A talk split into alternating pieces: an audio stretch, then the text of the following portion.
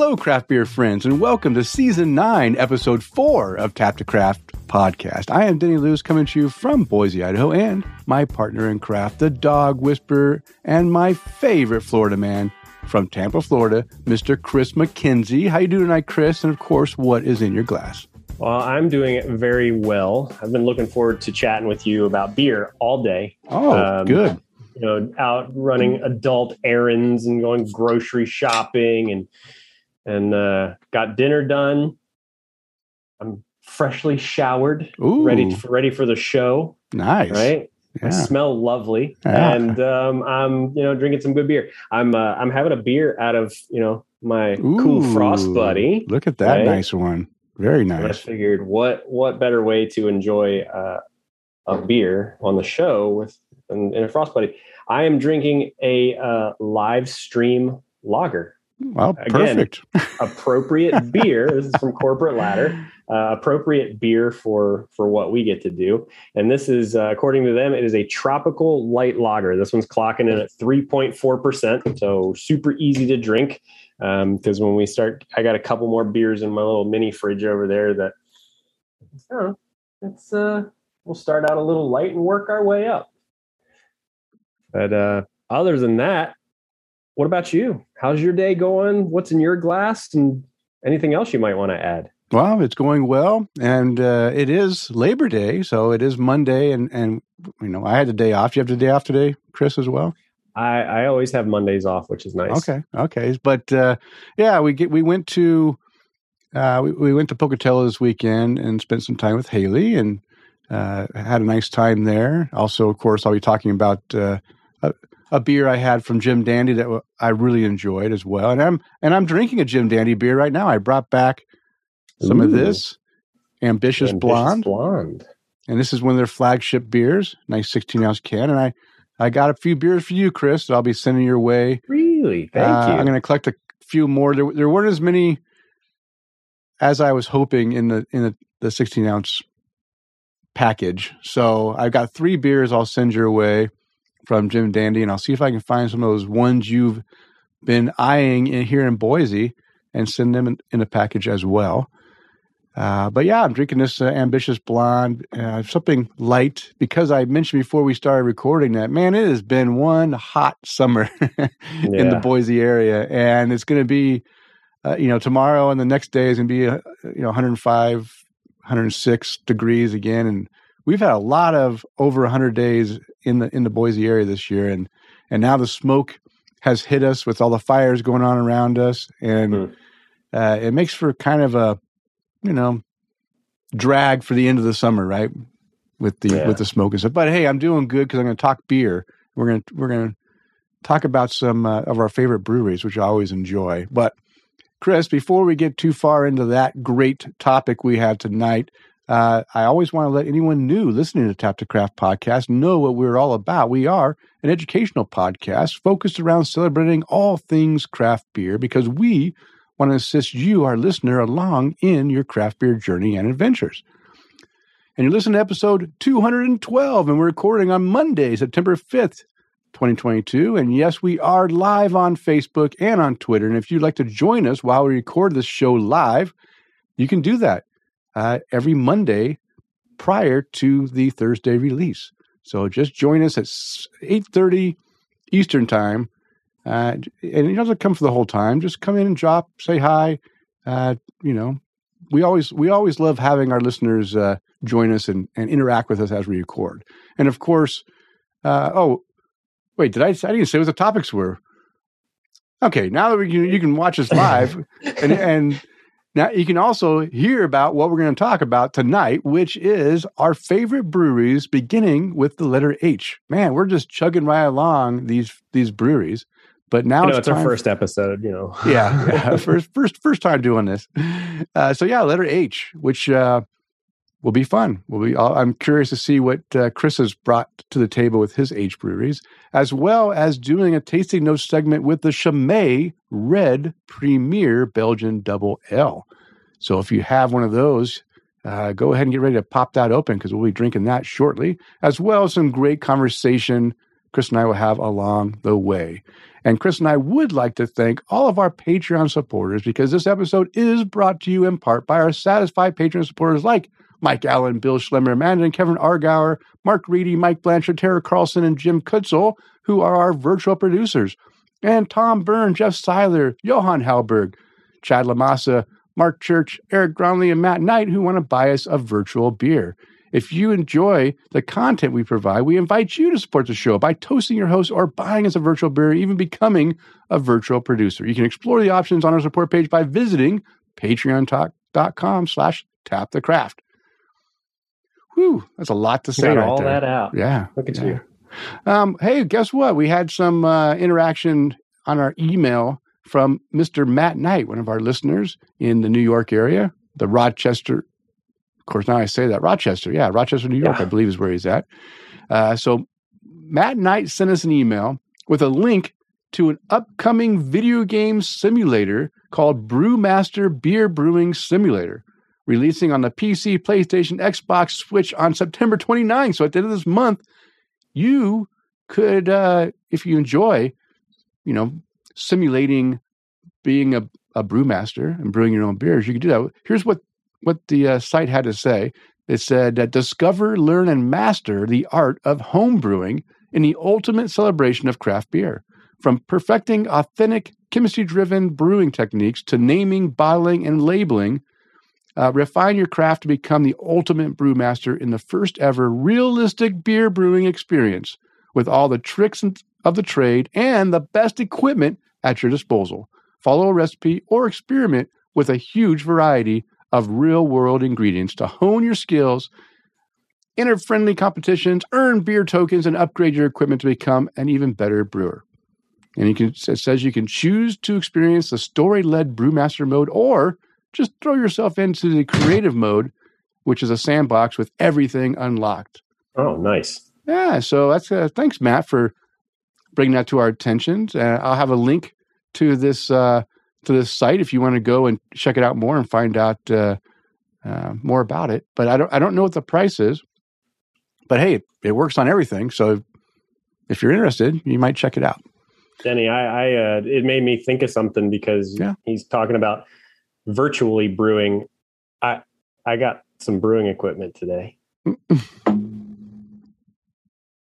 thought mean, you sold all your brewing equipment. Listen, I did one even better. The majority of it I gave away. Oh, okay. Yeah, you gave it away. Okay. Yeah, so, so I gave it away for somebody else to you know get some use out of it. Yeah. I, I grabbed a couple of little um, you know small vessels to try to make some mead. Oh, okay. Nice. I got two two little one gallon uh, fermenters that came in the came from Amazon today with a you know I got some yeast nutrients and got a couple packs of yeast in there and some airlocks and all the stuff I'm going to need. Um, so I figured what a great time to put it all together. Uh, we've got a couple of produce places around us that we can grab some you know good fruits honey. and stuff from and some Mhm. good uh, some good local honey and we'll see what turns out. Okay. So, what prompted you to try? I mean, have you been trying mead and you guys enjoy it? So, you want to go ahead and make your own, or what? What prompted this uh, TikTok endeavor? TikTok and prompted it. TikTok. yeah, I, I was uh, just scrolling through aimlessly, as you know I do occasionally, um, and I saw this guy. He was like, "Oh, so you want to make mead this weekend, but you don't have any equipment? Well, here's Oh. what you're going to need." And I'm like, "All right, I'm listening." And and to me, mead is one of those things that's it's not as involved as beer. Right. And especially if I'm making, you know, one gallon batches, I don't have to lug these giant buckets around and you know keep them in a temperature controlled vessel and all that stuff um, and i started watching his content and then i started bouncing around to other people's content about making mead and i'm going okay yeah let's give it a whirl let's see what we can come up with and and uh, you know we're we have a um, there's a place about 25 minutes from us called keel and curly farms and winery and they make some really good just fruit wines blueberry strawberry that kind of thing um, and i was like well let's give it a whirl let's uh you know if i absolutely hate it or end up making something and you know brew a bunch of batches of it and then stop using it well then somebody else can use it That's right. That's right. Well, yeah, good. just- I, just I look forward to hearing how it is. Uh, I'm I am too because I'm going to put a, uh, two batches together before I leave for Vegas in a couple of days, so it can ferment while I'm gone, and uh, you know we can can uh, rack it into some other containers and just let it sit in some secondary fermenters for a few weeks and see how it turns out.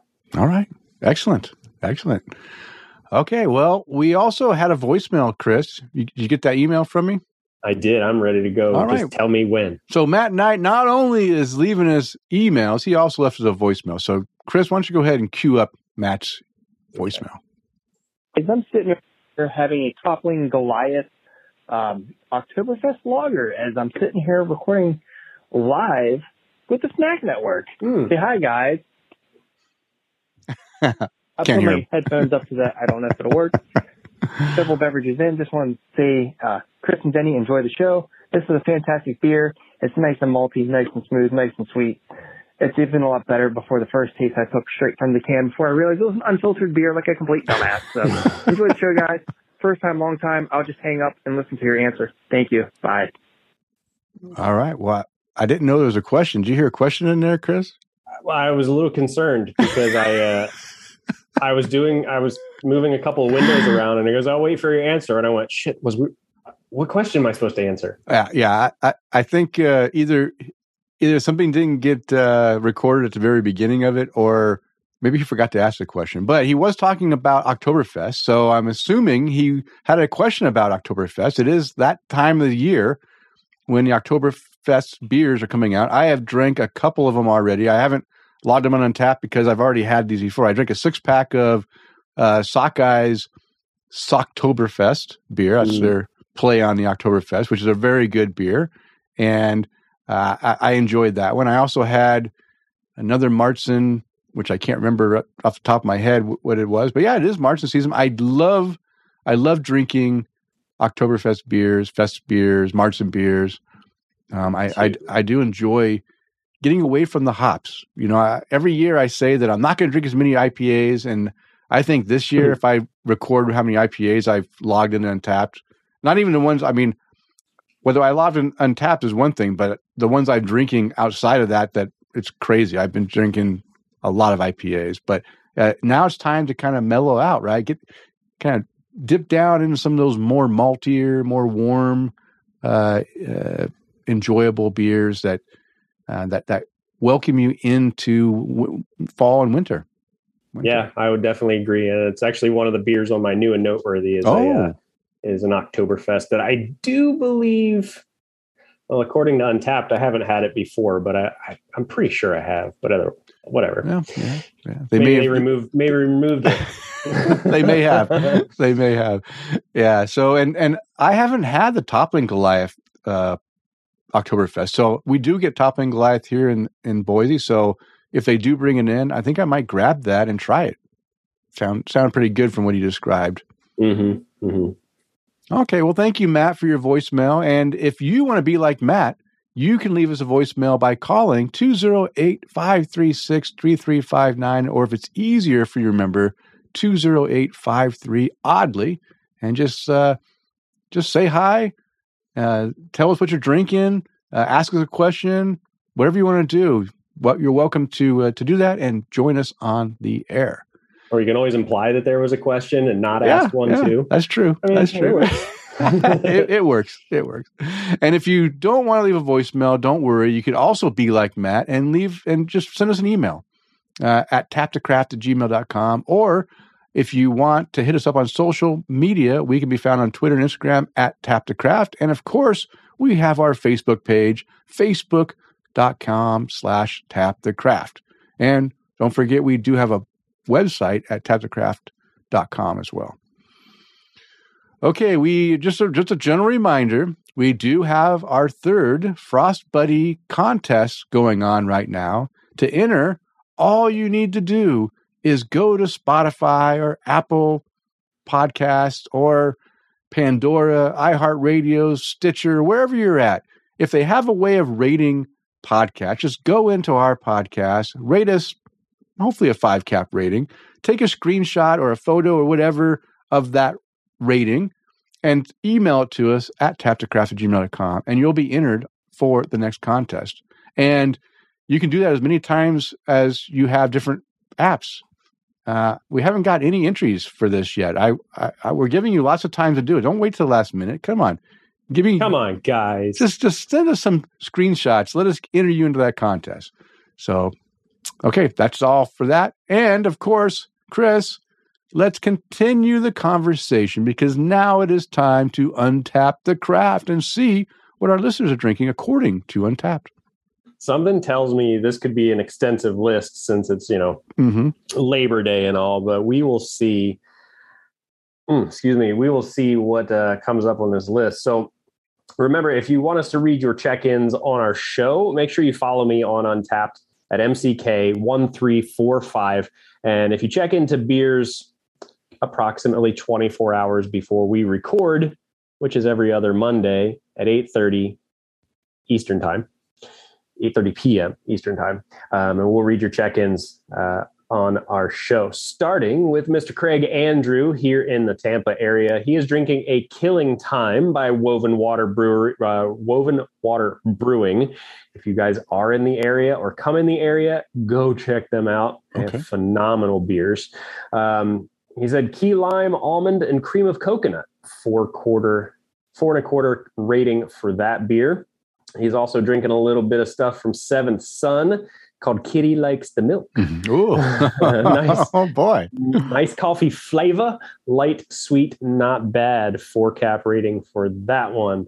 Um, he's getting into a couple of things over at the Dunedin House of Beer. So, like I said, we've got a a handful in here, so we can't get to every single one of them. Uh, JC is drinking a Hops on One Leg by Middle James Brewing Company. Uh, four cap rating for that one. No no notes to go along with it. Um, scrolling on up, Mr. Eric Gronley drinking a Shine On by Black Stack Brewing at the uh, Gronley headquarters. He said, really juicy, great hazy IPA. Happy Monday, everyone. Four and a quarter cap rating from Eric. Um, moving on the list, Brian G is drinking a Controlled Chaos by Surly Brewing Company. He said, This has become one of my favorite go to West Coast IPAs. Piney, citrusy, resinous. I love it. Four cap rating from Brian for that beer. Um, let's see. John W.C. is drinking a Forest Critters by Masthead Brewing Company. Those guys are up in Maine. Uh, pulpy orange citrus and a nice grassy hop haze burn. Matt said, I don't know what the question was. I was drinking multiple beers in a short period of time for a live show on YouTube. hey, we've all been there, so we won't hold it against you, buddy. But hey, thanks for responding to the message.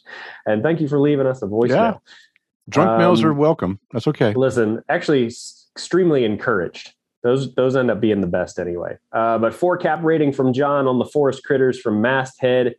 I didn't even have to look at who this was. I could tell from just the picture that came along with it. Jeff Seiler is drinking a Spaten Oktoberfest Spaten, 20, yes. 22. Uh, delicious Marzen, malty, bready, and crushable one of the best Oktoberfest beers I've had. Now I need a soft pretzel and some beer cheese. yeah. Matt Matt said we we were having fun. The guys on the show loved it.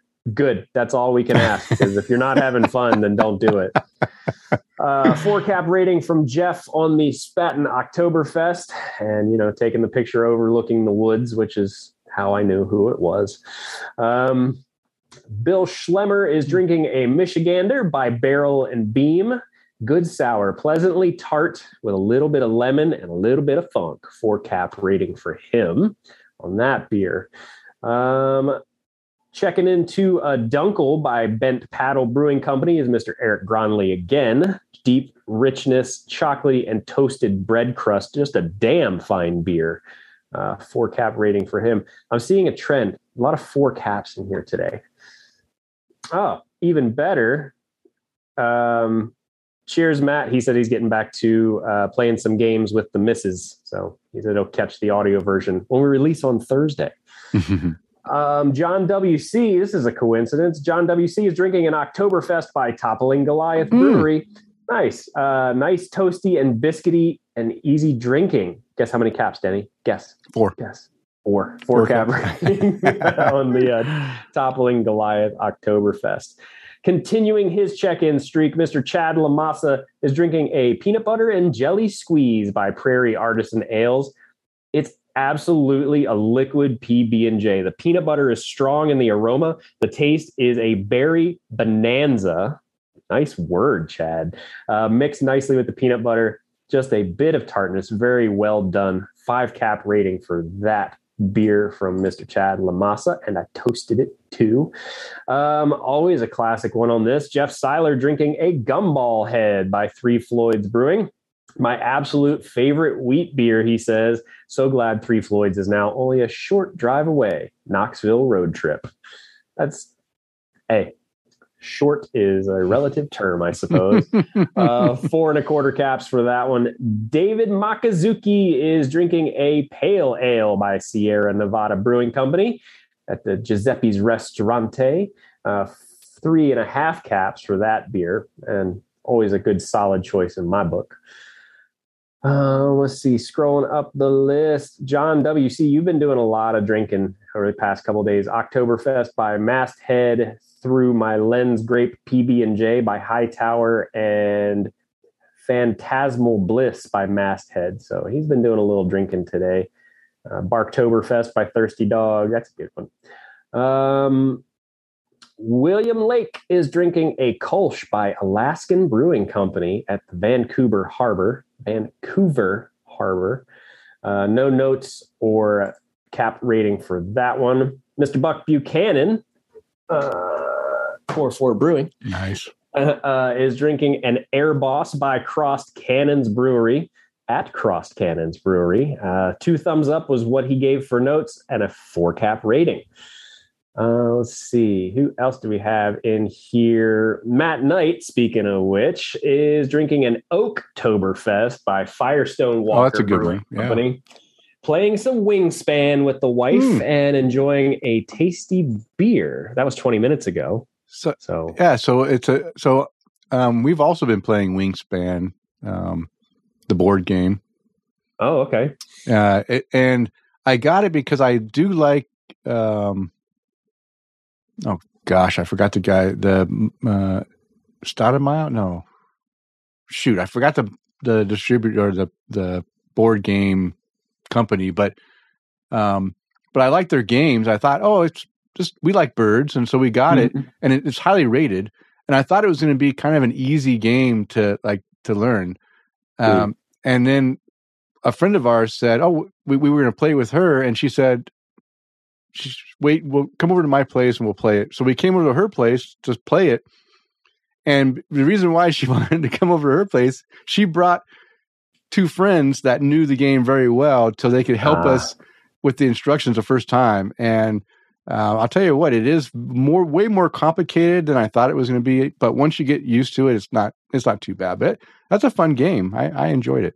Wingspan. Okay. Yeah, I, it's, Yeah, a, it's a two uh, thumbs up from the uh, Tap the Craft board game. All right. From the board game section. Yeah, the board game. Uh, like Stone Stonemaier. Stonemaier. Games. That's that, right? Stonemaier. I knew it was S S M. Yeah, Stonemaier. Yeah, they make some good games. I Century Golem Edition is one we we really like to play as well. Okay, sorry to get sidetracked with board That's games. okay. hey, we're we're good with as long as I have my notes. I'm I can get back on track pretty quickly. Um, let's see. John WC is drinking a Vienna lager by Wolf's Ridge Brewing. Bre- mm, Mhm. Wolf's Ridge Brewing. I wanted to say brewery. Uh, big toasted crisp rye wheat cracker with a lingering iced tea. As he said, as, as a question, lingering iced tea. Uh, the color looks red-ish as far as the picture goes. Um, it could be iced tea in a glass. Just looks like it has carbonation in it. Um, but four cap rating on that one, and I'm going to refresh. And that's what everybody's drinking. Oh, okay, not bad, not bad. That wasn't too. I thought it was going to be a lot longer, but it looks like people were uh, busy barbecuing and camping and and getting home from their uh, Yeah. their weekend instead of uh, instead of drinking. All right. Well, I I always enjoy the intent. Um, there there was uh, on a trip to and from Pocatello. Um, I listened. Sarah and I listened to the last three ep- episodes of our, of our show, and she always loves the uh, untapped ver- uh, section also because she likes hearing what other people are drinking, mm-hmm. and then she's always going, "Ooh, that sounds really good." So it's kind of I think I, I, imagine that's the same thing that our listeners are also saying is they they find beers that intrigue them because of the uh, of the names and and some of the descriptions we give. So yeah, just want no, it's it gets me too. It's uh, I go, oh man, that, that one sounds good. I'd love to get a hold of that one. That's right. That's right. Okay, Chris. Hey, um, it's time for our tasting notes segment. Are you ready for that, or you want to? I just gotta go over there and go get the beer okay. and open it. All right, I'm gonna get my beer out too. So we're gonna be doing our tasting notes segment on the Chimay Premier Double. Who was I'm burping. Double Style Abbey Ale, and reason I'm burping is I just downed this 16 ounce beer in, you know, in about 15 minutes or whatever, maybe 20 minutes. Hmm. Okay, you know, I wasn't as prepared as I normally am. Normally, I'll I'll I'll write up a little description of this beer and some history behind it.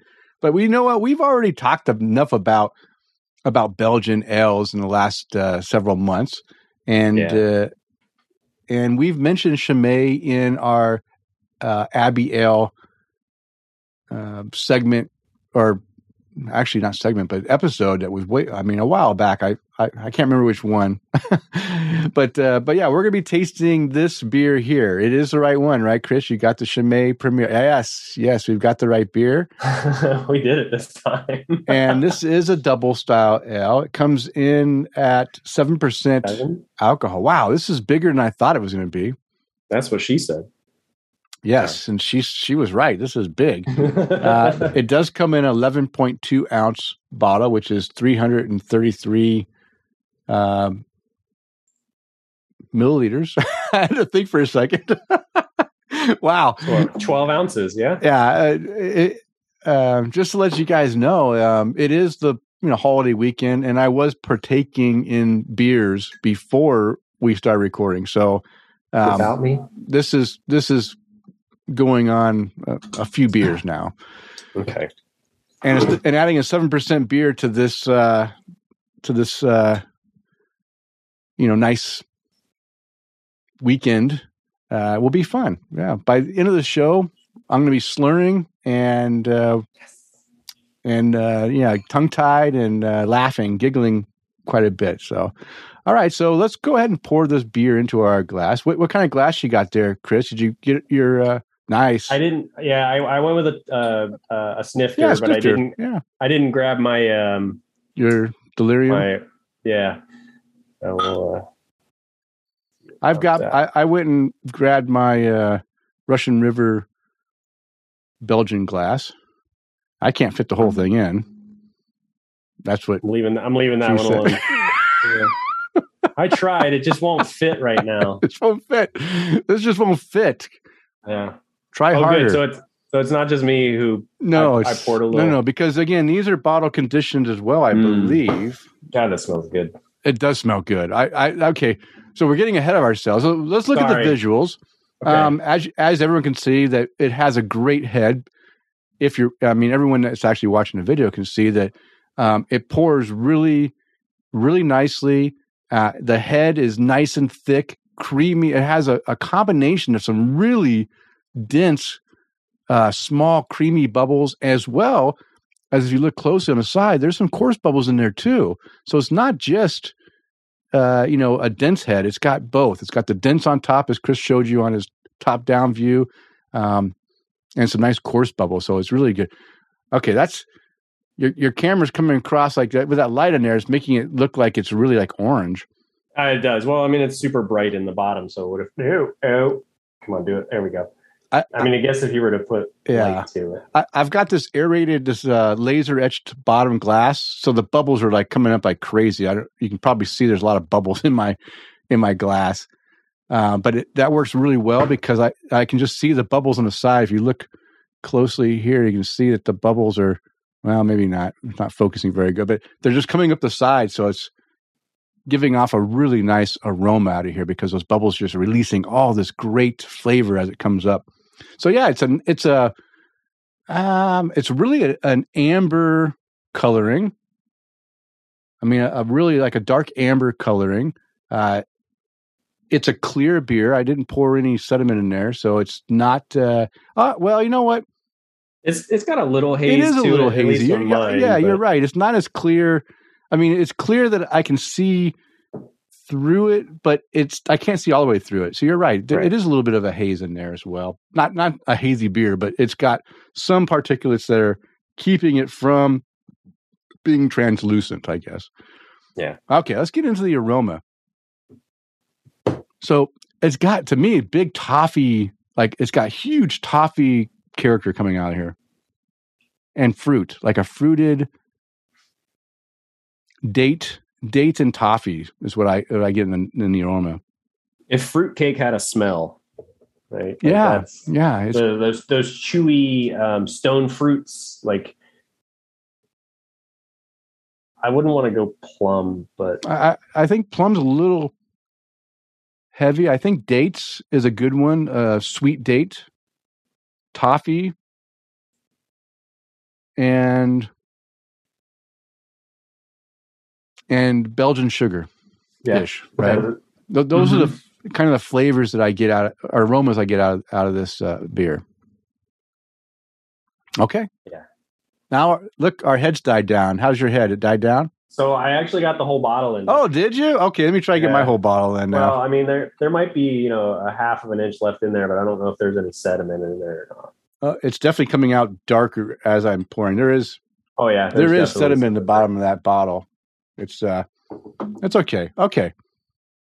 All right, let's take a let's take a, a sip of this thing. It's not too cold. Mm.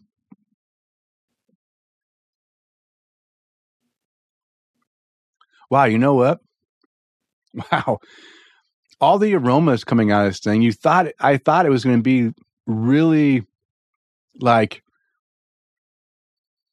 like more fruity and and more sweet.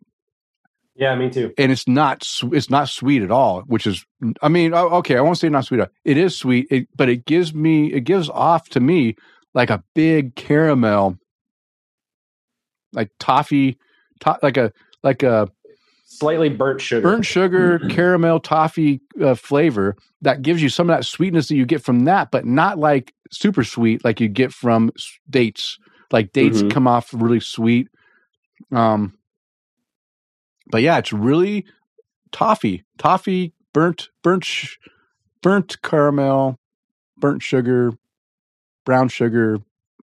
Those are all kinds of uh, of flavors you could probably describe this beer. There is a little bit of of uh, at the finish. There is a little bit of uh, of a fruit flavor I might say prunes is what I'd say the the back end flavor of this is.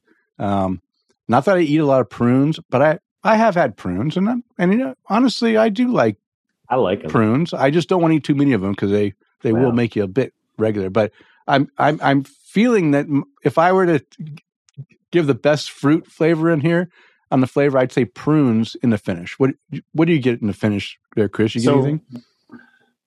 Right now I'm getting, you know, my bottle is actually really cold. Mm. So I'm, I'm getting, I, I'm, I'm having an issue with, with drinking this and letting it kind of be completely there. Cause I took it out of a fridge. That's okay. 35, 36 degrees. Oh yeah. And, yeah. Sorry about that. We should have took that no, no, out no, earlier. No um, and I thought about that before we got started, but I was also, it's so cold right now that I'm also getting like these like strange metallic flavors towards the oh, end really? of it. I'm like, oh, it's just that cold right now. Like it's it's like if you drink like a big heavy stout mm-hmm. and you get like it's that it's a sharp, yeah, kind of a sharp, yeah, sharp, uh, sharp bitterness yeah. to it. But you know, normally as you let them warm up, they they kind of okay. Well, I'll keep talking about mine because I I had mine in my cooler, which came you know came out of my beer fridge, and then I just have a little bit of ice in there, and it and the actual temperature is like perfect. It's probably right around you know 47 degrees 50 degrees you know it's probably a good drinking temperature to drink this um but yeah there's no i don't get any kind of uh sharpness or metallic this is super smooth um creamy creamy body. The body, the mouthfeel in the body is like super creamy, full, full body. Uh, it's not thin at all, uh, not watery. It's got great flavor, but not overwhelming flavor. Uh, mm-hmm. And again, the finish, uh, I uh, you know I get that uh, let's say burnt sugar, toffee type character up front, finishing off with a prune ish fruit in the very finish, uh, but cutting off very very fast. It doesn't linger around. Um, no, yeah, it's not like it, It's not like it sticks to your yeah. tongue the whole time. Yeah. It's just yeah. It's it's there. You taste everything, and then it's gone. And mine mine again with some slight off flavors just because it's being super cold. Um, you know, I still I get some of the bitterness too. I, I get some. It's almost like resinous hop bitterness, but it, oh wow, I, I know that it can't be. Yeah, um, yeah. It could just it could just be uh, you know some of the um, some of the caramelized sugar flavor. Like if it, will get bitter if you you know caramelize sugar too far. Yeah, yeah, yeah. Okay, so while Chris's beer warms up a hair, um, I did see on the now I'm gonna have trouble. Let me get my reading glasses. Oh shoot, where's my reading glasses? Out oh, here. Let me get my reading glasses out so I can read the small print. There is some. Uh, there is something on the back of the label. Let me just read this since I didn't prepare properly beforehand. It says Chimay Premier is a copper tinted brown ale that combines generous hints of fruit, toast, and sweet caramel. Okay, we got the caramel. The Trappist logo certifies that this ale is brewed in a, tap, a Trappist abbey and that the majority of the sales income is intended for social aid. Oh, that's nice. Hmm. The exceptional yeast isolated by Father Theodore combined with the purity of the highly protected water of the abbey's wells gives Chimay a unique richness. It is very rich. It feels rich yeah. and and uh, yeah, I, that's one of the, the descriptions I should have used is rich. Um, since 1862, Chimay's secondary fermented, fermented ales have neither been pasteurized nor filtered. Uh, okay, good catch on the filtering, Chris, because you're right. It was a little bit uh, m- cloudy. Uh, filtered, and only natural ingredients are used. Beer fermented in the bottle contains barley and wheat. So yeah, this is a um, conditioned ale. And so I also is what I've been what I've been tasting though, even though I've been you know in the very front, we were talking about stone fruits and things like that. I would really kind of lean on apricots uh, as far as what I get out of it too, and it's definitely starting to warm up now you know what? I will. You know what? I now as you say that, maybe it's just like suggestion, but I, I can see where you could get some apricot type. Uh, um, I want to say I don't want to say syrupy because it's not syrupy, but you know how, how that apricot uh, thick juices like like have that that character. I, I get some of that apricot in there. Yeah, that's a good that's a good pull. And you're right, stone fruit, right? Apricot is a stone fruit. Right. And I, I would agree that, yeah, apricot, stone fruit, um, prunes, caramel, burnt caramel, brown sugar. So it's it has a really I, I like the write up that it has on Untappd too because it talked about let's see um, noted for its copper color as the first beer brewed by the monks of Chimay in 1862 uh, topped with a creamy head. It gives off a light fruity, huh, light fruity apricot aroma produced by the fermentation. um, the taste perceived in the mouth is ba- a balance, confirming the fruity nuances noted in the fragrance. Its taste, which imparts a silky sensation to the tongue. It is silky. I'll say silky. Yeah, is made refreshing by a touch of bitterness. Okay, okay so I'm I'm not completely losing my mind here. So yeah, so I am at the end of I'm almost into mine now. Um, you're right. As it goes on, at the very end of the finish, on the on my tongue, I do get a little bitterness on the tongue. So you're right. There there is some bitterness in there, and uh, good call with the apricot. But it um, uh, it smells entirely different now. Now that it's starting to warm up too. Like I was just smelling it earlier. Like you said, you you get the smell of you know the um, uh, crap. What did you say earlier? I don't know. I talk a lot, so I could have said any number of things. I, I was just speaking as it was coming to my uh, to my to my senses. I don't remember what I said. Uh, I have to, we'll have to play back the uh, audio and find out what I said. Can we go to the replay, please? um, but you know, it's it's changed completely. Like just it just smells more of like that like that sugary candy smell, mm-hmm. uh, like that Belgian. Um, but I do I get some kind of more to- I get those toffee notes in there as yeah. well. Um, but it uh, to the palate, the taster perceives a pleasant astringency, which complements the flavor qualities of this beer very harmoniously. Um, top fermented Trappist beer, re-fermented in the bottle, is not pasteurized. All right. So yeah, it keeps on working, working its magic. Good. Oh, what was your date on your bottle by by any chance? Uh, let's see. Oh, it's got a weird code. Mine's uh, L twenty one seven seven three. That's not something we can decode easily. I don't even see a date on mine. It's on the gold. It's not a date. It's like a a lot number. Lot 21. Oh, 773. Uh, I got the same one. Oh, there we go. We got the same beer. Yep. At least produced at the same time. 773. Yeah. Okay. that's pretty cool. Yeah. And, uh, and I, will, I, again, now that I'm, it's getting warmer and it's getting to the end. And, uh, yeah, I'm getting some you know almost like like a like a fruit cup uh, syrup flavor you know at at the end which uh, which kind of reminds me of apricots as well. So it's like apricot finish. I, I get more apricot now at, at the end of this than I did at the beginning. And maybe again it's a, it's a power suggestion. Maybe I'm my mind is saying yeah Chris says there's apricots. It must be apricots. I taste apricots. Uh, all right. Any last any last uh, parting words on this beer before we move on to our uh, our next segment? I mean, these are if you're going to go classic Belgian beers, these are one of those ones that is readily available. Oh yeah, you can you can grab. I mean, it's awesome, Denny. You and I are on the complete opposite ends of the country, and our lot numbers are exactly yeah, the same. Yeah, we got lucky. Just, so, just happened to be delivered the same the same lot the same time. So if if you want to try some Belgian beers, you can start here because um, I, I know like a lot of the Belgian beers I've tried before. When you drink it, it doesn't just coat your mouth and it's sticky and sweet, very much like toffee. You know, mm-hmm. and it can be a little overwhelming or just overbearing. And trying to finish you know, we we went through. You're done yours. I know you are. Uh, yeah, I got um, one. I got, I got one sip. I'm just saving.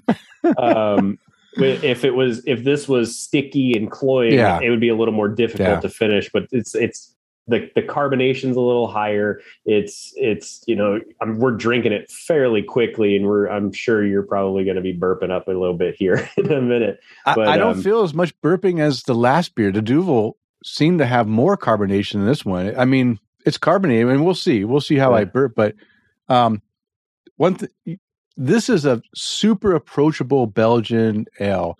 It doesn't have flavors that typical Belgian ales that, that turn people off are going to experience and say, "Oh, yuck, that's that coriander, mm-hmm. that clove, that bubble gum. I don't want that in my beer." This doesn't have that.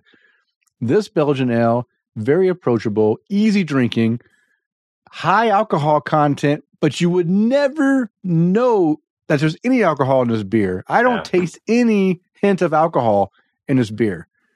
I mean, that's amazing that there's 7% alcohol in here and it goes down so easy. You can get pretty much wasted off this beer pretty quickly, yeah. I think. Ooh. Oh, excuse me. But yeah, it's um I like this one. Okay and it makes me look forward to the uh, the red or the blue and the the, the white. Blue. I love I love the blue. Yeah, yeah. No, no. My favorite style is Belgian dark strong ale. So uh, I yeah, the blue is gonna is gonna be good. I haven't had a blue for a long time too, so it'll be good to re- revisit it. I haven't had the red. Oh, there it goes. I just had to burp up. Yeah, there it is. I haven't had the red for a long time either, and I forgot. I think this is one of the ones that that John uh, recommended that I try when I was when I told him early on, like back in. Oh, I was like, okay, you're right, Chris. Now the now the bubbles are coming up. Um, you know, back when I was uh, uh, on the Florida I mentioned that I didn't like Belgian, you know, Belgian beers, and um, and John, you know, he wrote in and and he said, "Hey, try these, try these beers." Um, and and I think you'll you'll find that you'll enjoy these. And this is one of the ones that he re- recommended, and I did enjoy it. And from there, you know, I just started trying more and more, and realized that wow, uh, maybe I just had some bad experiences with Belgian style ales that just you know at, at the time in my craft beer journey I just wasn't ready for. And now that I was have a more you know well back then this is again going back eight eight well actually going back 10 years ago i you know my palate has grown where I can accept them more readily, and now I just love them. Belgian, I I'll buy any Belgian beer uh, style. Mm-hmm. I love I love it. So yeah, so Chris mentioned we're going to have the Chimay White on our next episode. That's the triple style called Cinq Cents, uh, and that will be on episode two thirteen. And the Chimay Blue will be two fourteen, the Grand Reserve, a Belgian strong dark ale. Uh, Chris and I are both looking forward to that one. I, I love Belgian dark strongs. Mm-hmm. All right, let's get into our Beer Speak 101. This is where we briefly define common and not so common beer terminology. This episode, we explain what it means when we talk about decoction mash. Watch your mouth. Yes, yes. What the hell is a decoction mash and who would do it and why? Well, it's a method of mashing, and mashing is where you take your your broken up barley, uh, and, and and it it basically goes into a into uh, water and it's bringing out it's a temperature temperature control water that brings out those st- starches and sugars so that you can then transfer that water into your brewing and you can start your your beer. So uh, it's a method of mashing that raises the temperature of the mash by removing a portion, boiling it, and then returning it to the mash tun. Often used multiple times in certain mash programs. The most traditional is a triple decoction mash, with, where the decoction is boiled three times to achieve four different mash steps. Single and double decoctions are also quite common. Decoction mashing increases the, mel- the melanoidins in the mash, contributing to a fuller, maltier character in the beer. Increased tannins from the boiling the grain also add to the mouthfeel of the beer. And decoction mash, this is just a brief, you know, description of what this is.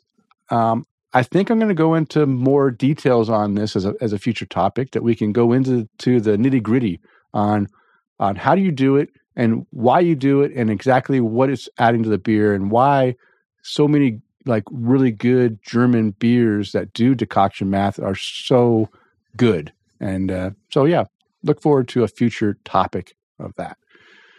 Okay, Chris, the moment of truth, the time that we start talking about the brew buzz, which is the brew buzz is devoted to discussing various beer topics. And this week we are discussing our favorite breweries, beginning with the letter H. So, Chris, uh, you want to start us off? Yeah, certainly. Okay. I got to uh, I got to pull this one up first because you know I slacked on my. Uh... hey, you got some words in here though. Listen, I you you were right. I was extremely impressed of the number of H breweries mm-hmm. that were not only in my Untappd but also just all around. Because there is a website that I use um, when we start looking these up. Uh, and I closed out the tab. Damn it! Oh man. Um, and I'll I'll pull it up here in a second. But uh, breweries that start with the letter H. Um, but my first brewery, there it is. It's called it's beerme.com and it's under the tab of brewery list. And you just click any of the letters and it'll take you to a very, very extensive list of every brewery that's mm. known and listed in here that'll uh, just help you if you're looking for breweries that start with a certain letter. Anywho, um, yeah, I was I was definitely really impressed of the uh, number of breweries that I could come up with that I've tried beer from uh, that started with the letter H, and it was no question on my first one of which mm-hmm. one I was going to go with, and it was Hoppin' Frog yeah. out of out of Akron. Um, and just to kind of a quick snippet on them, this was straight out of their website. Uh, is established in 2006 and brewing with an uncompromising and relentless focus on detail from the ingredient selection to the brewing process. The brewery has become known for quality around the world and now distributes, excuse me, in 22 states and 38 foreign countries. Wow, that's impressive. I had no idea. Yeah, that's yet. great. Does it show up here in Florida? Because that'd be nice. It doesn't show up in Boise uh, either, so. only half the states are cool enough. Um, Hoppin' Frog has now been rated 26th best brewer in the world by best brewer in the world by Rate Beer, the world's largest and most comprehensive beer rating website. Oh, yeah, little plug there. uh, and thus are one of the top 100 brewers in the world now for 14 years in a row. Hoppin' Frog is the concept of owner and established brewmaster Fred Karm, a brewer since 1994 who has designed and produced 23 award winning beers at the Great American Beer Festival nice. and World Beer Cup, the two most prestigious contests in the world. Yeah. Um, and I've, if you look, I've checked into 41 different beers nice. of theirs. Well, I don't know if they're all different, but um, one of my absolute favorites has been their uh, their barrel aged Doris the Destroyer, mm-hmm. which Doris is double oatmeal Russian Imperial Stout, um, which it's just it's chewy, but then they barrel age it, and it's it's one of those beers that you drink it and it you just want to drink more of it, and you want to drink more of it, and it's it just doesn't. I I can't get enough of it. Mm. Um, it's one of my absolute favorite beers. I've rated it five caps on Untappd um, as many times as I've had it. Anytime I can get a hold of a bottle of it, I just I try to get get a hold of it. So um, that's one of my favorite beers that they put out. But they they also put out on the complete opposite side of beers that they put out their Turbo Shandy. Now I haven't had the Turbo Shandy in quite a while because when I used to get it straight from Ohio when I lived there, it was, you know, lemonade beer, mm-hmm. just you know, nice, easy drinking summer beer. Um, but for some reason, I do remember having it a year or two ago and being a little underwhelmed mm. and not being as good as uh, as I remember it being. But um, between the Doris the Destroyer, they also have Boris uh, their their um, oatmeal. Oh, geez, what Boris? Uh, oh, look, that uh, Chimay's kicking in. um, it's it's an oatmeal Russian Imperial Stout, and it's uh, just a nice solid beer. And I do believe that one has a handful of awards in in different competitions. Um,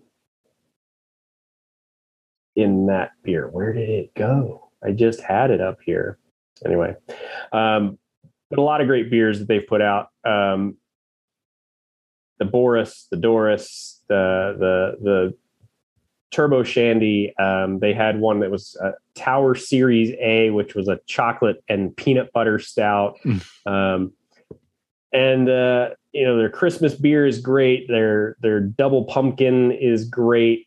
You know, it's just a it's just an all around great brewery. Now, I haven't been able to get a whole lot more here um, unless I go through a service like Tavour. Mm-hmm. Yeah. Um, and the last couple ones I had, there was like uh, an I got like an, an eight ounce can. that was like a fifteen a fifteen percent beer. Um, oh, and, and I could just it was uh, you know this was the label wow, on it. That's a mini label, and it was it was an eight like eight and a eight ounce can, Hog. 16, 16.8 percent. Too yeah, much. eight and a half ounces. But uh, it was an ale aged in in bourbon whiskey barrels. And we'll just throw that back up on the wall. There you go. it stuck too. Yeah. um, but yeah, I, I, really like those guys. Um, you know, like I said, out of Akron, Ohio, they've put out a lot of great beers. Um, so I just wish I could see more of them where we are now. Nice. Nice. Yeah. All Hop right. and Frog, uh, I haven't had very many of their beers, but the ones I've had have all been really good. And I think it would have, I knew it was going to be on your list, so I didn't want to take it, but I just haven't had that many beers from them, as many as I've had from the other two breweries that I'll mention. Yeah. And so I, I, I had to, to throw my hat to those, those breweries. Yeah. What about you, Denny? Wanna, what's uh, what's one of the first ones on your list? Okay, so uh, my favorite H brewery uh, is what I'm wearing right here, Heretic Brewing. Be a heretic. Um, out of Fairfield, California, I've had 27 unique beers from them. I've visited a brewery. Uh, had some of these uh, of my favorite beers at the brewery itself. I would have never got uh, these beers if I didn't go to the brewery, which was nice. Um, the sad thing is, is I, I mentioned when we were talking about uh, our last episode how I, yeah, I, I said, what if we had a, you know, if we had five hundred, if we had money to, to open our own capital investment, how we spend our money. That Mhm. was brought. That kind of came together because I was listening to how um, the owner, the the previous owner of and creator of Heretic, yeah, he's no longer a part of the brewery. And it all started from a capital investment group that decided that he was, you know, going to, uh, uh, you know, sell the brewery to this investment group, and he was going to stay on as a, you know, as part of it or whatever. Ah. And then eventually, what happened is they they booted him out, so he's no longer a part of the brewery, which is sad because this was his baby, and he he he built it um, with a purpose and and uh, uh, what I'll do is I'll just read a little bit about about the brewery here. So it, it all started with a neighbor sharing a homemade beer with Jamil Zainasheff. He was surprised at the quality of the brew and mentioned it to his wife Liz. So he so she bought him uh, a Mr. Beer kit for Christmas. So imagine that. Imagine this great award-winning brewer started off with a Mr. Beer kit. That's how he started brewing. Jamil, I feel like it's gonna. I feel like it's gonna like that with so many. yeah, yeah, but I, I mean, I bet we we asked a, a lot of these things. They all started with that that first kit, made horrible beer, and they they and they upgraded right away to something bigger. But uh, it's it's a it's a fun story. So Jamil became obsessed with brewing the perfect beer, and as his passion for brewing progressed, he became well known in the home brewing community. Within a few years, he had won first place medals in in every known beer style, 82 at the time.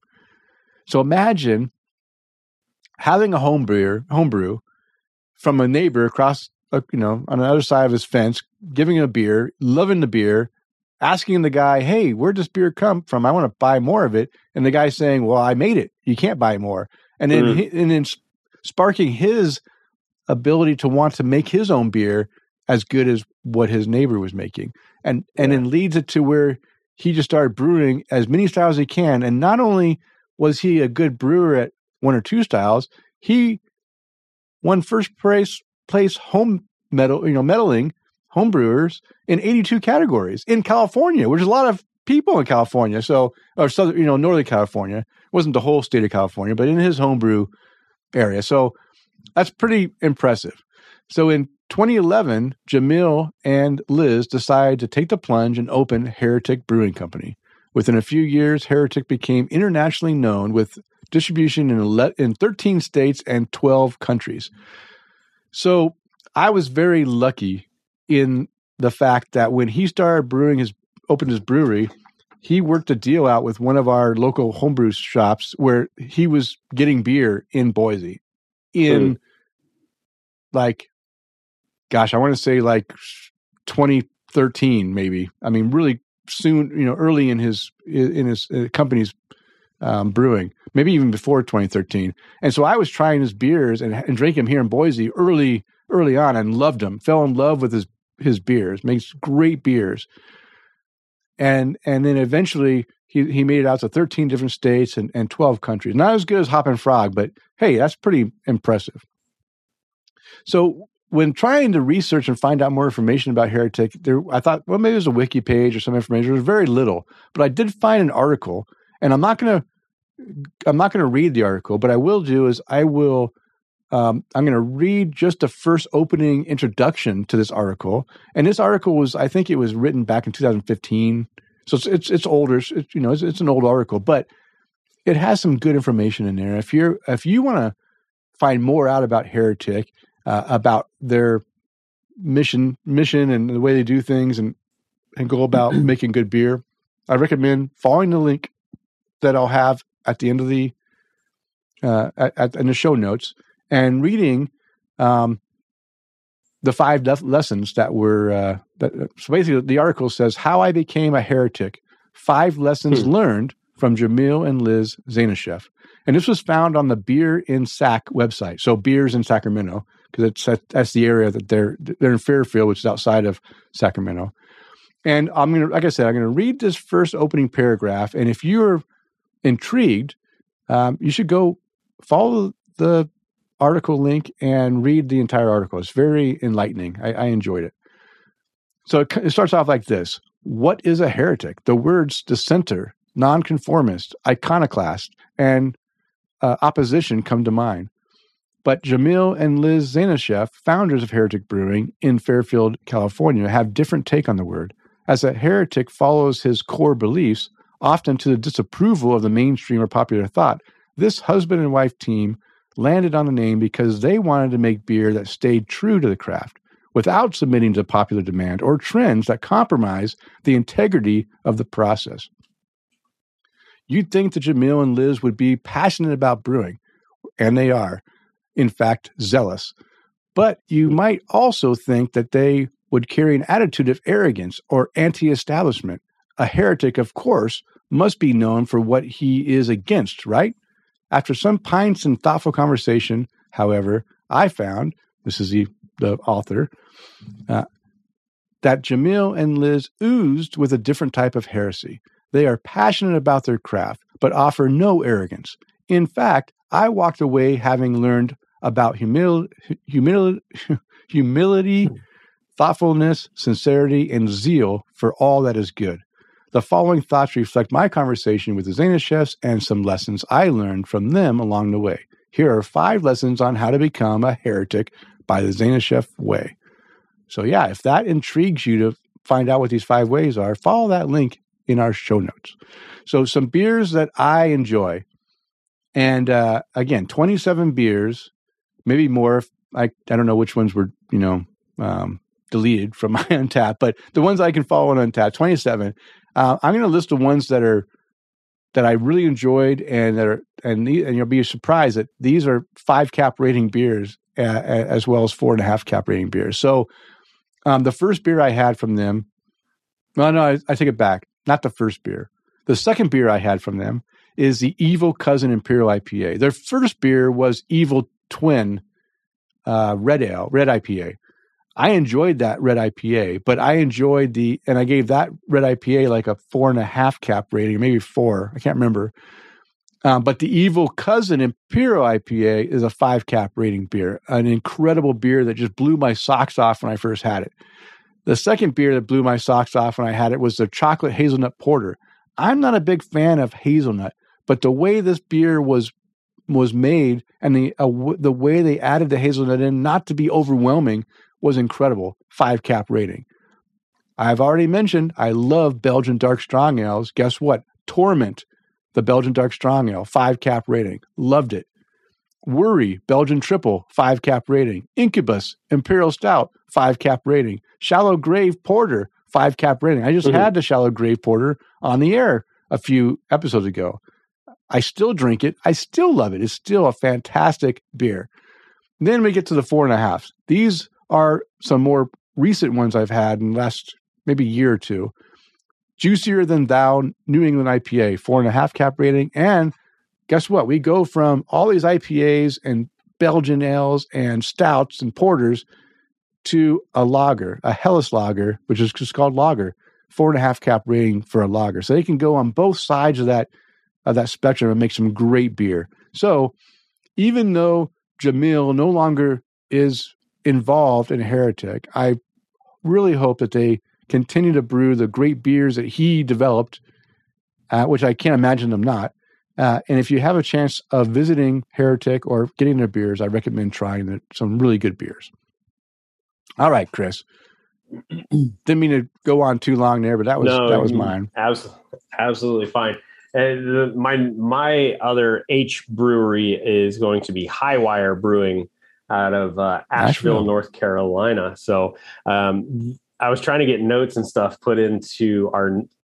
I was trying to paste, copy and paste stuff out of their website, and man, I don't know what it was, but it was just not happening. So I put, you know, just a link on our notes if we need to go back to it.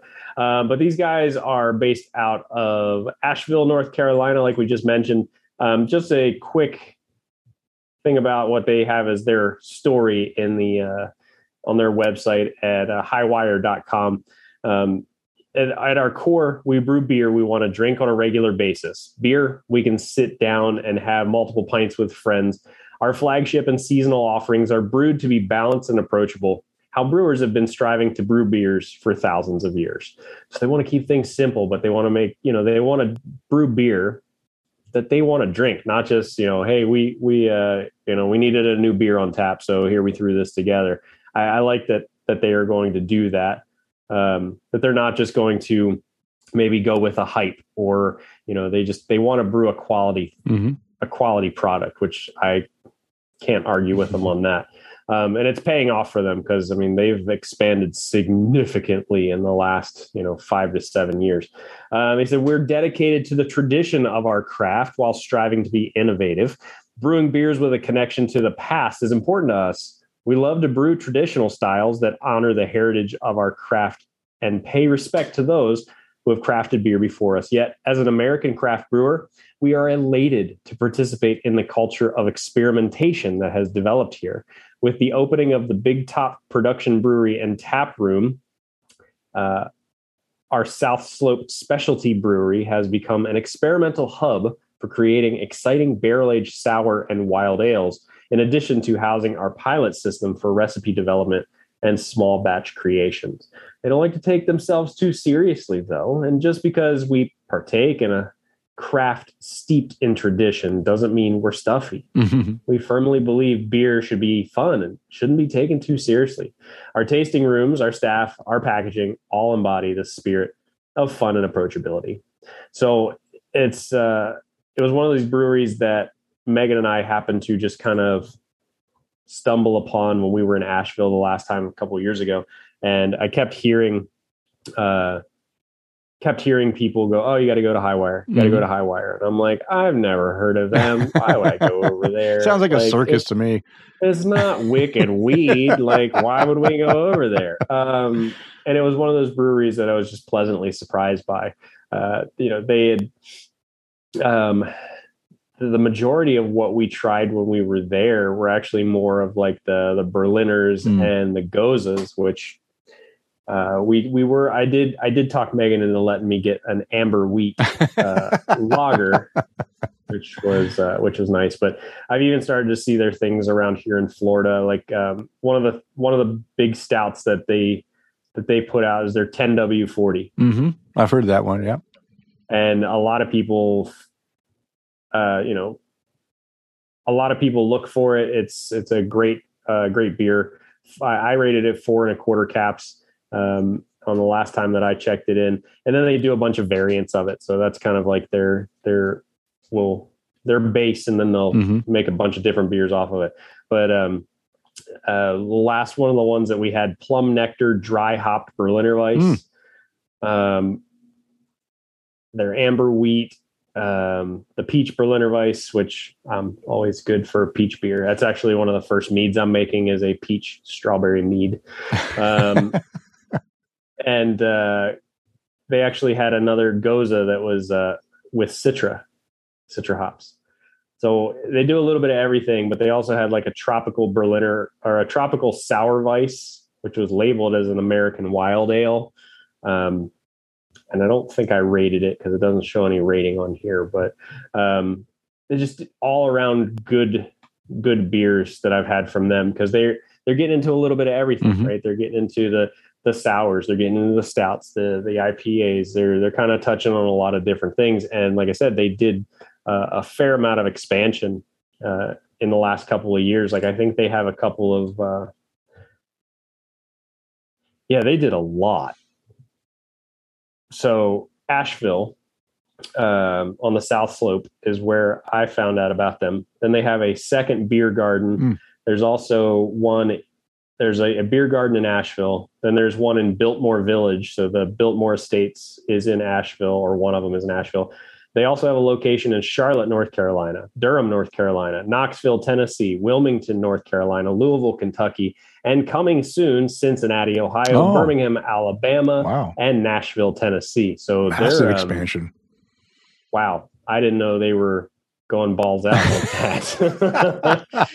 uh, but yeah, I, have I've enjoyed all the things that I've had from them too. So that's why I put them as my one of my favorite H breweries. Nice.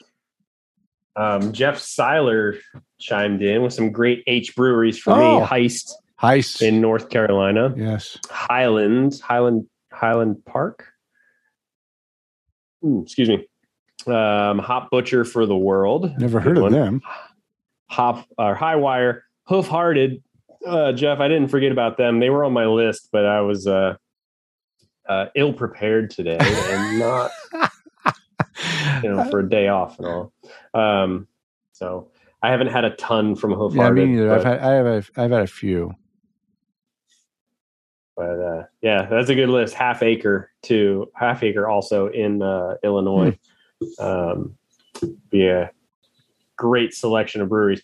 Um, Highland Highland Brewing in uh, Asheville too. Jeff was another one that was almost made my list too. I just hadn't had a ton of stuff from them. I mean, yeah. Well, let's get into my last uh, last one because, um, you know, we just got done taking a break. If for anyone wasn't uh, paying attention uh, on our audio stream, uh, and then we talked about some other beers, and uh, there's a there, there there were a lot of H breweries, but a, the problem is a lot of them only had one or two beers that mm-hmm. I had, and then there was another one that had a significant number, not but that didn't make my list, and it's because I didn't have a lot of high rated beers, even though I had more beers from this brewery. It they weren't high rated. They were just they were okay. There was a couple that were good, and and other ones that weren't. As you notice, with the Heretic, I had a lot of five cap rating and four and a half cap rating, and I didn't list all the four and a half cap ratings. I had other ones too uh, when you have that many high rated ones, those are going to make the list over other ones I may have had a lot of beers, but they were just like okay, they weren't anything special. Um, but this last brewery that I'm going to talk about, the second my second brewery, is not even an American brewery. Yeah, I'm going out of the states, and uh, and and this brewery and the beers hold a special place in my heart because um, of, of, of how I was introduced to this brewery. And this is Hadabim Brewing in, in Israel. Uh, Hadabim means the bears. So, in case you want to know what the Hebrew uh, word for that is, and uh, I, according to Untappd, I've only had 15 of their beers. I'm, I think I may have had more, but maybe they didn't. You know, maybe they disappeared as well. But why is Hadabim? Why isn't is, is a foreign, uh, an Israeli craft brewing company making my t- favorite ones? Well, it goes out to a time when I was in Israel at a bar, at, at a brewery in Israel, drinking beers, checking them in on Untappd, and all out of the blue, someone messaged or friends me, and I friend him back on Untappd, and he starts messaging me or about, hey, uh, uh, are, are you going to be there for a while? I said, I want to bring you, I want to bring you some beers from my brewery. And I said, well, yeah, I'll, I'll be here. Now, of course, I was thinking he was just coming from across town. It turns out that he was coming from north of Tel Aviv. Uh, and it took him a while to get there, but it's okay. There was plenty of beer to drink. I was drinking. I, I met a friend from South Africa. I, I, well, actually, I never met this guy before because, you know, I'm just a friendly guy. Uh, you know, we met at the bar drinking beers and we started chatting and we had a good time waiting for Ariel Druck to show up, uh, bringing a backpack full of beers from Hadabim. And my first introduction to this brewery was from from him coming coming to to the the Dancing Camel, which was a brewery I was at in Tel Aviv, and bringing beers, and we were drinking them at this other brewery and having a good time.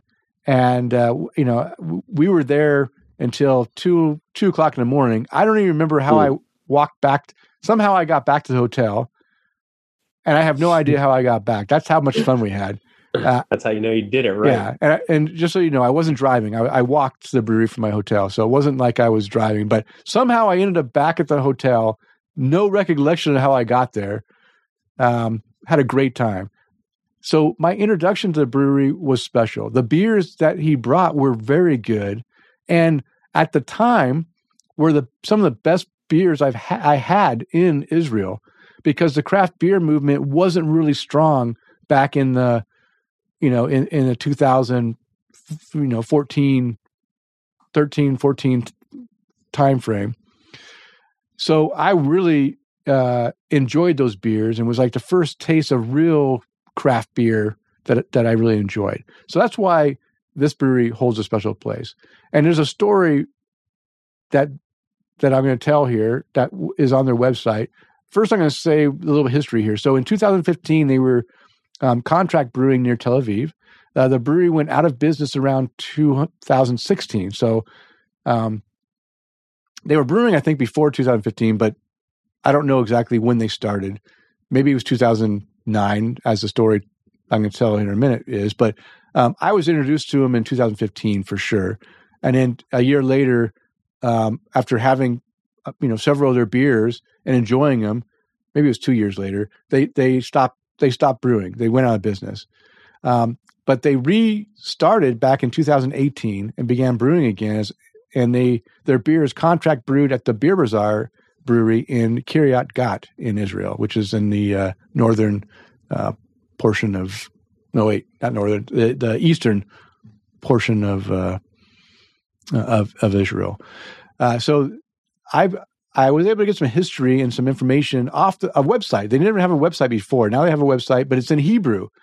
And the translate is, you know, when translating from English to Hebrew or Hebrew to English is not the best. I tried to translate what I thought were the right words. The ones I couldn't figure out, I just left. So if it doesn't make sense, it's not me. It's not the beers I've been drinking. It's the fact that Google Translate doesn't work as well as it, as it could, right? So the brewery was born in the courtyard of a house in Ra'anana, Ra- Ra'anana in 2009. After years in Br- Brazil and the United States, uh, Dagan Ziana returned after being exposed to the international craft industry and, possib- and the possibility of producing beer at home. He recruited, he recruited Rotem, improvised a small home cooking system, and it all started from there. Almost every week, new beers came out of the tiny brewery. Uh, knowledge and experience were accumulated, and and with them new friends, brewers and beer lovers in general. When the walls of the house of Ra, Ra'anana, I can't, I can't, I'm not very good at the. Keep the, drinking, yeah, you'll be fine. Uh, were built on fermentation tanks and the create to creative and boiling mind of the brewmaster, we decided to take the next step and try to turn the out of control hobby into a real thing. This is how the People's Brewery began to unfold in Even Yehuda uh, which was the home brew- brewery of the Bears, Hadabim. Uh, uh, beers began to come out of the brewery door that the Israeli pa- palate hardly knew. The smoky first hit, the strong honeycomb uh, sting in the classic English bitter, and the dark Hatzat. But the Endura shined above them all, the first IPA in Zion, and the capital that marked the continuation of our journey. Uh, little by little, more and more people fell in love with Indira and the hoppy beers that followed. Oh, we got this far and forgot to mention we love hops, lots of hops. In general, we are bitter people and we like bitter things coffee, whiskey. They say rocket, but I'm not sure that's the right translation. I don't know what that word's supposed to be. Uh, the place of hops in our lives and in our beers grew as we grew up. Back in Even, uh, uh, Yehuda, almost every month we put a new beer, new bear beer on the market. Most of them were hoppy, but there were also some experiments. Beers in wooden barrels, beers with non-standard additions. Did anyone ask for chili? yeah, they had they had a hmm. pepper beer that was It was good, but I'm not a big pepper beer fan. Special projects with special people and more. The Bears have gathered a small and loyal core of fans around them. At the pioneering uh, beer festivals of those years, our booths were for were a central focus, where die-hard beer geeks knew how to come to taste the most interesting and talked about beers. But that's only one side of the story. The Israeli market was not ready for our crazy beers and the beers of the other craft breweries that arose in those years. The difficulty of owning a small brewery eventually led to the closing of the People's Brewery. We took our porridge bowls and went into hibernation, but not for too long. The Pro, um, Protree company, which markets food products and beers from around the world, offered to take the bears under its protection. In a short time, we came back with new beers and old ones and distributed them from shops and pubs from Kiryat uh, Shmona to the north, uh, uh, in the north, to Eilat in the south. The variety has also expanded, and today, alongside the regular beers, we are back to producing more and more new and exciting beers in limited editions. So they are an active brewery. I have had their new stuff in the recent years, and it's good. Um, and here's some of the beers that I that I've really enjoyed. Um, my favorite beer of theirs was one that was called the Bera Hadoctor American Pale Ale. I gave that a five cap rating. Uh, a pale ale that just really knocked my socks off. I really enjoyed that beer. Another beer I really enjoyed was the uh, Birao American Brown Ale, a four and a half cap rating for that. The Oquette's Ordinary Bitter, like an English bitter, uh, four and a half mm-hmm. cap for that. Who makes bitter beers, right? And uh, like an ordinary beer, that, that's a really good beer.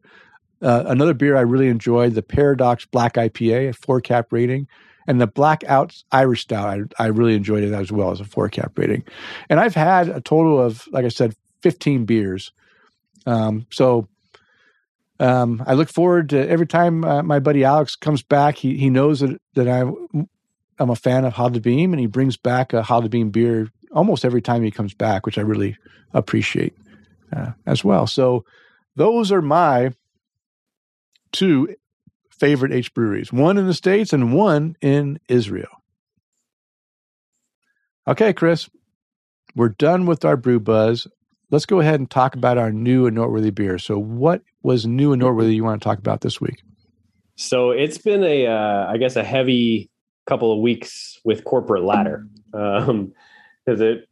We went down there to uh, go visit a food truck. A good friend of mine opened up down here, so we're not only we're getting some great beer, but we're also uh, helping support the food truck a little bit too. So the first beer I want to talk about is uh, the Corporate Ladder's gin barrel aged Singapore Sling. No, the hell's a Singapore yeah, Sling? Must be a drink, a gin drink. listen, it is. It is a drink, um, and I've never had it before in my life. And it was just one of those beers. I was like, oh, well, um, if Blake and his team made it, then it's going to be delicious. So let's let's just order it. Um, but this was a gin barrel aged imperial sour conditioned on cherries, pineapple, lime, orange, uh, and bitters. And just like everything else that they've they've put out, these fruited sours, these t- they're they're tiki uh, mm-hmm. themed fruited sours. Man, it's just damn it, they're good. Damn, they're good. Um, and it was a I gave it a five cap rating, mm. and it was one of those beers where where where you take a sip of it and you go, holy crap. Like this every time every time there's one of these you know tiki uh themed kind of drinks we, every time we drink it we're, we're just just we're blown away. Mm. um and and the the drink if you actually order the drink um it looks like it has gin uh i'm not sure what benedictine is. It sounds dangerous uh, Grand Marnier, cherry liqueur, pineapple juice, lime juice, Angostura bitters, and then club soda garnished with orange and cherry. So um, it was just an all around great beer, and I love the fact that they that they're putting these kind of beers out uh, because well, it introduces you to different beers and drinks that you never even really knew existed. Yeah. But uh, five five cap rating for that one. Um, from Rhinegeist Brewery, their rye barrel aged ink. Now, uh, ink it, or their barrel aged ink series. This is I've checked into a couple of their beers. They uh, they put a, a couple of the same beer, aged it in different barrels. I think we've done a whiskey. I've had the whiskey barrel, the bourbon barrel, now the rye, uh, the rye barrel. Uh, 4.25 caps for this beer. It was great. It was a um, nice and chocolatey, but you also got some of the spiciness from the rye, mm. and it was it was one of those beers where I, I, poured it in a glass. It got better as it warmed up. I'm just sitting. We're watching. I don't know. We're watching a movie or TV or whatever, and just enjoying it as the show or the movie's going on, and just every sip, it's better and better and better. So, um, from Rhinegeist out of Cincinnati, Ohio, their rye barrel aged ink, uh, 4.25 caps. I think I have one more of those in my beer cooler. Um, my Oktoberfest, Denny, um, from Berry House Beer Company, right here in Tampa, Florida. Simple Oktoberfest. Mm. And it is that time because, like, well, I mean, it's still hot as all get out here. So, not really like we're. not really like oh it's the, not cooling the leaves down. are going to start changing. Yeah, the yeah, leaves aren't was, changing. It's not know, cooling down. 93 today. Um, you know, nothing crazy. Just another day in Florida for us. But um, there, I, I, love when we start getting into this season. I love the Oktoberfest beers. The when you get some Märzens, and like you said earlier in the show, we're leaning more on these malt forward beers and not relying mm. so much on the hops. Um, and I love, I love, you know, getting into the Oktoberfest kind of season because I've I was a corporate ladder the other day and I think I had I had a Helles lager, I had a Dunkel, I had I, I had their Oktoberfest. Like it was I was going for all the German hmm. stuff. Mm. It was kind of nice. Um, so four cap rating for that Oktoberfest from Berry House Beer Company. And the last one, which I'm very excited to read just because I talk about these guys a lot, not Dade City Brewing. but Gasparilla? Gasparilla Pizzeria and Growlers. Now, Dade City Brewing, uh, about an hour north of mm. us here in Tampa, um, they collaborated with the folks over at Gasparilla Pizzeria and Growlers and put out a beer called Ideal Ratios. Mm. Now, Ideal Ratios, guys, if you're hearing this and I screw it up, I'm sorry. Uh, hazy IPA. I think it is supposed to be a hazy. Isn't that what uh, uh, what Connor said? It was supposed to be a hazy IPA. I'm I'm hoping that I still remembered and I didn't screw anything up because I'll get shit for it later. Yes, New England hazy IPA. Um, and I love it because the the information, if you look it up on Untappd, all it says in the uh, description, hazy. it's hazy. Cool nice job, guys, uh, on the description. Now, as a person who sucks at doing descriptions because I hate the detail work mm-hmm. of everything, um, I'll give you a little bit of leeway on this one. I uh, actually made notes on this check in uh, of four cap. I'm sorry, yeah, four cap rating for this beer. There were a lot of great West Coast IPA characteristics in this beer. okay is a great all around IPA, right? And it was one of those beers where you, where you drink it, you get some citrus notes to it, and then the citrus turns into the almost like the rind of the orange that you might be tasting, and then it goes piney and resinous, at least from my perspective, anyway. Um, and it really just turned into an all around fantastic beer, and I'm really excited to see um, other beers that they put out. And I, I, was also talking to Chance over at Gasparilla the other day. He said, "Yeah, we got a couple of kegs, and we went through two or three kegs just in the weekend." Oh wow, nice! I mean, they they kicked keg after keg after keg of it, and I was really excited because I went over there and I was like, I just want to get a can of it because, well, you know, I want to add to the can the the label wall. And I said, "Do you have any cans I can buy?" And he goes, "No, sadly." He goes, if you go up to the brewery, you can get some. And I went, I just, I want the label off of it. That's all I want. I like I was I was drinking the beer, but all I want is the label off of it to throw it on my wall. And he goes, "Hang on a second. And he comes back and he brings me an empty can, and I was like, That's that's why I go there. they uh, they take great care of me over there. Um, so ideal ratios from Dade City Brewing and the collaboration with Gasparilla Pizzeria and Growlers gave that a four cap rating, Denny. And those are my new and noteworthy beers. Okay. Let's hear about your new and noteworthy beers. Okay. Only only a couple, or I have three. I have three. First, listen, it's it's weird. I had more. I know. I know. Time. I drank lots of beer. I just didn't drink new beers. That's the problem, or ones that I did drink new that were worthy of discussing. But I will talk about this worthy beer from Jim Dandy Brewing, the Dandy Fuzz Imperial New England IPA. And what I said about this, wow, this beer smells delicious and could even tempt a teetotaler to partake. Excuse me? yeah, it was that good. Even someone that doesn't want to drink will drink this beer.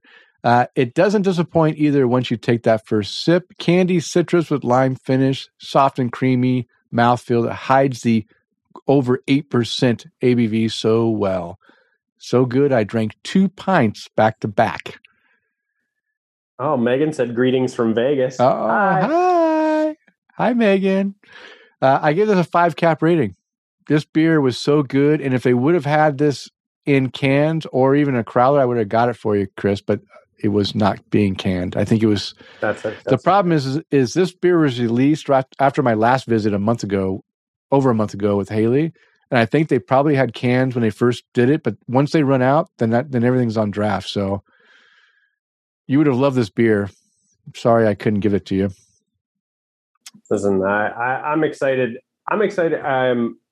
I was trying to figure out how um, how I'm going to get beer back from Vegas mm-hmm. because. I know I'm supposed to land at like five something uh, on Friday, and funny enough, yesterday or the day before, Khoury's, the mm-hmm. uh, Khoury's Wine and Beer, the place I always visit when I go into Vegas, they took a picture on their social media and posted all their Fremont stuff. Oh, all their all their B bombs yeah. and all their rusty nails and all. And I went, oh my god, I, I, I all I have is a six bottle shipper. Here, yeah, you, you better bring two. Oh, you only have one left. You have you have one six. Well, I have a six bottle shipper, um, and I don't know, last week or the week before, I'm going, you should really buy a 12 bottle shipper, get it dropped off at the house, and then you can take that one. I, unless I can get it here super fast, I don't think yeah, it's going to happen. Yeah, so, happen. so I'll take my six okay. bottle one, and you have then, to be pick. Um, you got to be choosy. You got to pick the right ones. I don't. No, no. Here's the thing: not only am I going to be there, Megan will be there. Tina will be there. Manny will be there, and our trainer Amanda will be there. Oh yeah, and uh, one of our quasi employees, Drew, which is you know Amanda's boyfriend. I got six people who I can stuff sh- shove stuff in their suitcase okay. if I buy too much. Okay, so, okay, that's good. That's good. All right, I can't we'll wait. Figure it out. I can't wait to see your stash when you get back home. That'd be fun Listen, I, I I told Megan, I said I'm probably just going to Uber from the airport to Khoury's pick up what I want, and then I'll come back. Yeah. Yeah. Nice. Oh, and and hi Amanda. She said hi too. Okay. Hi Amanda. Uh, All right. My second beer is one of the beers that I mentioned in the last episode that our our buddy Kirk Tabor provided to me. Um, this was uh, it's called it's from De Struise Brewers. Uh, it's a Belgian brewery. It's called Cuvée Delphine and the uh, age of this one is 2018. And uh, I drank this beer and I really enjoyed it. Uh, what I said is big thanks to Kirk for the Belgian beauty. This time drinking a beer from the brewery and, or first time drinking a beer from this brewery and a nicely aged 2018 vintage. This has so many rich and complex flavors. The barrel spirits add a great aroma as well. Super smooth, very enjoyable treat. Four and a half cap rating for that. And my last beer is uh, another. I, I mentioned I, I really enjoyed the Sockeye Brewing single hop uh, Sabro. I totally drew a blank. the single hop Sabro Pale Ale. I drank. I I, I must have dr- drank at least three or four six packs of that beer when it was available. Well, that was no longer available. They released their next version, which is again Sockeye Brewing here locally in Boise, Idaho. Uh, their single hop hazy pale ale, which is the Simcoe uh, variety, and I forgot to put that in here uh, when I uh, pale ale Simcoe. I'm going to write this down so I don't forget to add that to the name.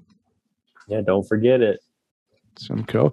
And uh, what I said about this beer, uh, nice citrus aroma, citrus and piney flavors, dry with only a mild bitterness. This beer is easy drinking and one that's going to that I'm going to enjoy many six packs until the next version comes out. Four and a half cap rating rating. So, um, yeah, this beer fantastic. Uh, another one that I'm going to be partaking in a lot of six packs um, because it's just so damn good.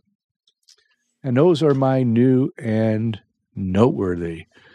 It was like you said the other day when we were texting. You're just uh, you're just happy to get repeat, I guess, repeat offenders. Yeah, on the beers that you're you're getting locally. Uh, so, yeah, since you, since you mentioned that, Chris, um, this year, I mean, last I mean, last couple years, I've been focusing more on enjoying the good beers that I have available to me than trying to search mm-hmm. out and find every new beer.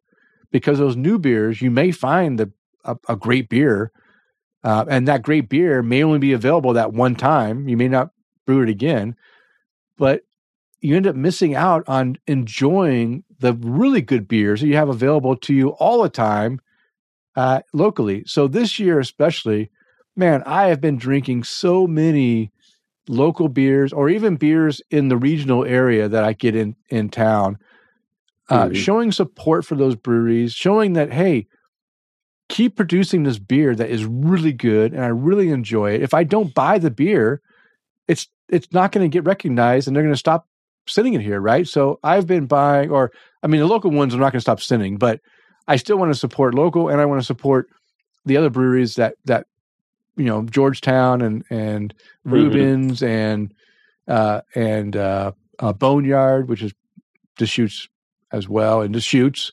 Uh, I just been drinking a lot of the beers I really enjoy, uh, and just like today, right? I, am drinking this uh, summer honey from Big Sky Brewing, and why why am I drinking it? Because I love when this beer comes out during summertime and and gives you that nice uh, blonde uh, you know, blonde ale with a little bit of honey, you know, character mm-hmm. to it. Um, I love it. And why not show support for these breweries that are producing great beers and bring it to my area? If I don't support them, they won't keep bringing them. And so, yeah, I, I, I drink a lot of beer that I just enjoy. And as I mentioned in the last episode as well, uh, beer prices are going up. You know, you go you go to the the breweries now, and you're uh, in, in our area, which used to be five dollar pints. You know, now yeah. it's seven dollar pints, and that's a lot of money for one beer. When I can go to the store and buy a six pack for eight ninety nine to ten dollars, uh, you know, I I love to support the brewery with, but I just I can't drink. I, I need to be, you know, I need to take care of my wallet too. So I'll support them through the grocery stores. They don't make as much, but I'm drinking their beer, enjoying it, and uh, and still supporting them a little bit. Listen, I was uh, you brought up Big Sky. I've been waiting to go and uh, get some Moose Drool.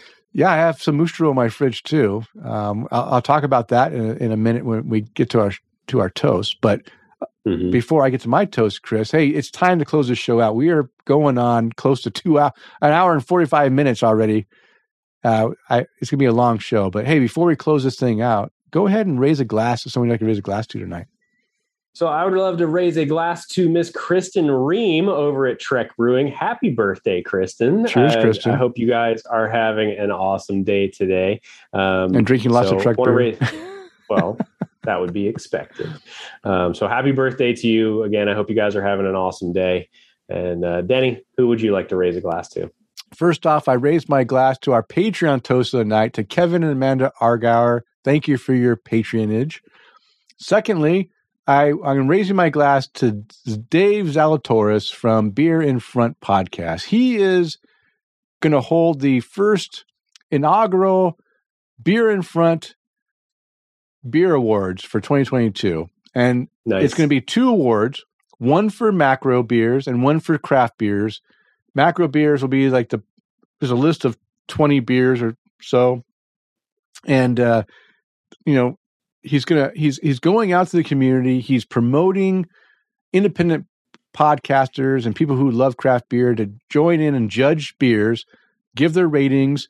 It'll be tallied up at the end and we will announce the best macro beer, which I'm not going to participate in the macro. I might drink a couple of the macros, but I just don't like the macro beers. But I will participate Yeah. in the in the craft beer selections, which are over 21 years old. So the beers have to be like classic older craft beers that are at least 21 years or older.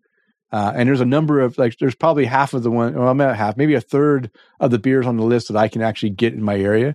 And I'm going to participate in that, um, promoting Tap the Craft podcast, and hopefully, um, you know, I can have we can have Dave on our show, and maybe I can join him in his show and talk about uh, about Boise craft beer as well. But but cheers to you, Dave, for going out there and starting this uh, uh, this beer awards. The beer awards will be um, we have to have our stuff in bef- by December first. All of our voting uh, for these beers, and then uh, he will announce the winners in December sixteenth. So we've got a few months away, but uh, just a cheers to Dave for thinking about such a great idea that I didn't think of. And even if I would have thought of it, I probably couldn't get anyone to join us anyway. That's the problem. No one wants to join in. And I'm I'm glad to see there's a lot of people that are joining in to help him with his uh, beer awards. And of course, being a former serviceman, I always want to raise my glass and thank all those who have served and who are currently serving in the U.S. military services, protecting our freedoms on this Labor Day, especially. Uh, thank you for your service, and please, I hope you're able to return home safely to your families very soon. And Chris, why don't you give a toast out to our sponsor? All right. Well, I would love it to raise a glass to our sponsor, Frost Buddy. where They're specializing in cooling containers for your beverage of choice. Frost Buddy has the Universal Buddy 2.0, which uh, which Denny talked about. Hey, leave us a review on your favorite podcasting platform and take a screenshot of it and send it to us. You can win yourself one of these. You can win one. okay? Yeah. A green one. Um, it. Yeah, you got a green one, and I've got a blue one, and this one, the American flag. We can have all kinds of fun, uh, fun styles on it. Uh, so the Universal Buddy 2.0, which is the world's first universal can cooler for 12 ounce cans, slim cans, bottles, and even 16 ounce cans. Frost Buddy also has the world's first universal wine cooler, 24 ounce stainless steel mugs, and even stainless steel dog bowls. Go visit their website at frostbuddy.com. And you can find the beers and links to the articles mentioned in the show in the show notes located on the show post at tapthecraft.com. If you'd like to follow us on social media, I can be found on Twitter, Instagram, and Untappd at Loose Screw. And Chris, how can our listeners follow you? So you can never find me on Twitter. Uh, never gets anything. uh, never find me on Twitter at Chris underscore Mackenzie 82. Or you can find me on Untappd and Instagram at MCK1345. But you can definitely always find us on everything social at Tap the Craft. All right, it is last call. It's time to bring the show to a close. We want to thank you for downloading and listening. We ask you to please tell a friend and, of course, subscribe on your favorite podcast app. And as a reminder, we release a new show every two weeks. Now go out there and spread the good word of craft beer. Cheers. Cheers.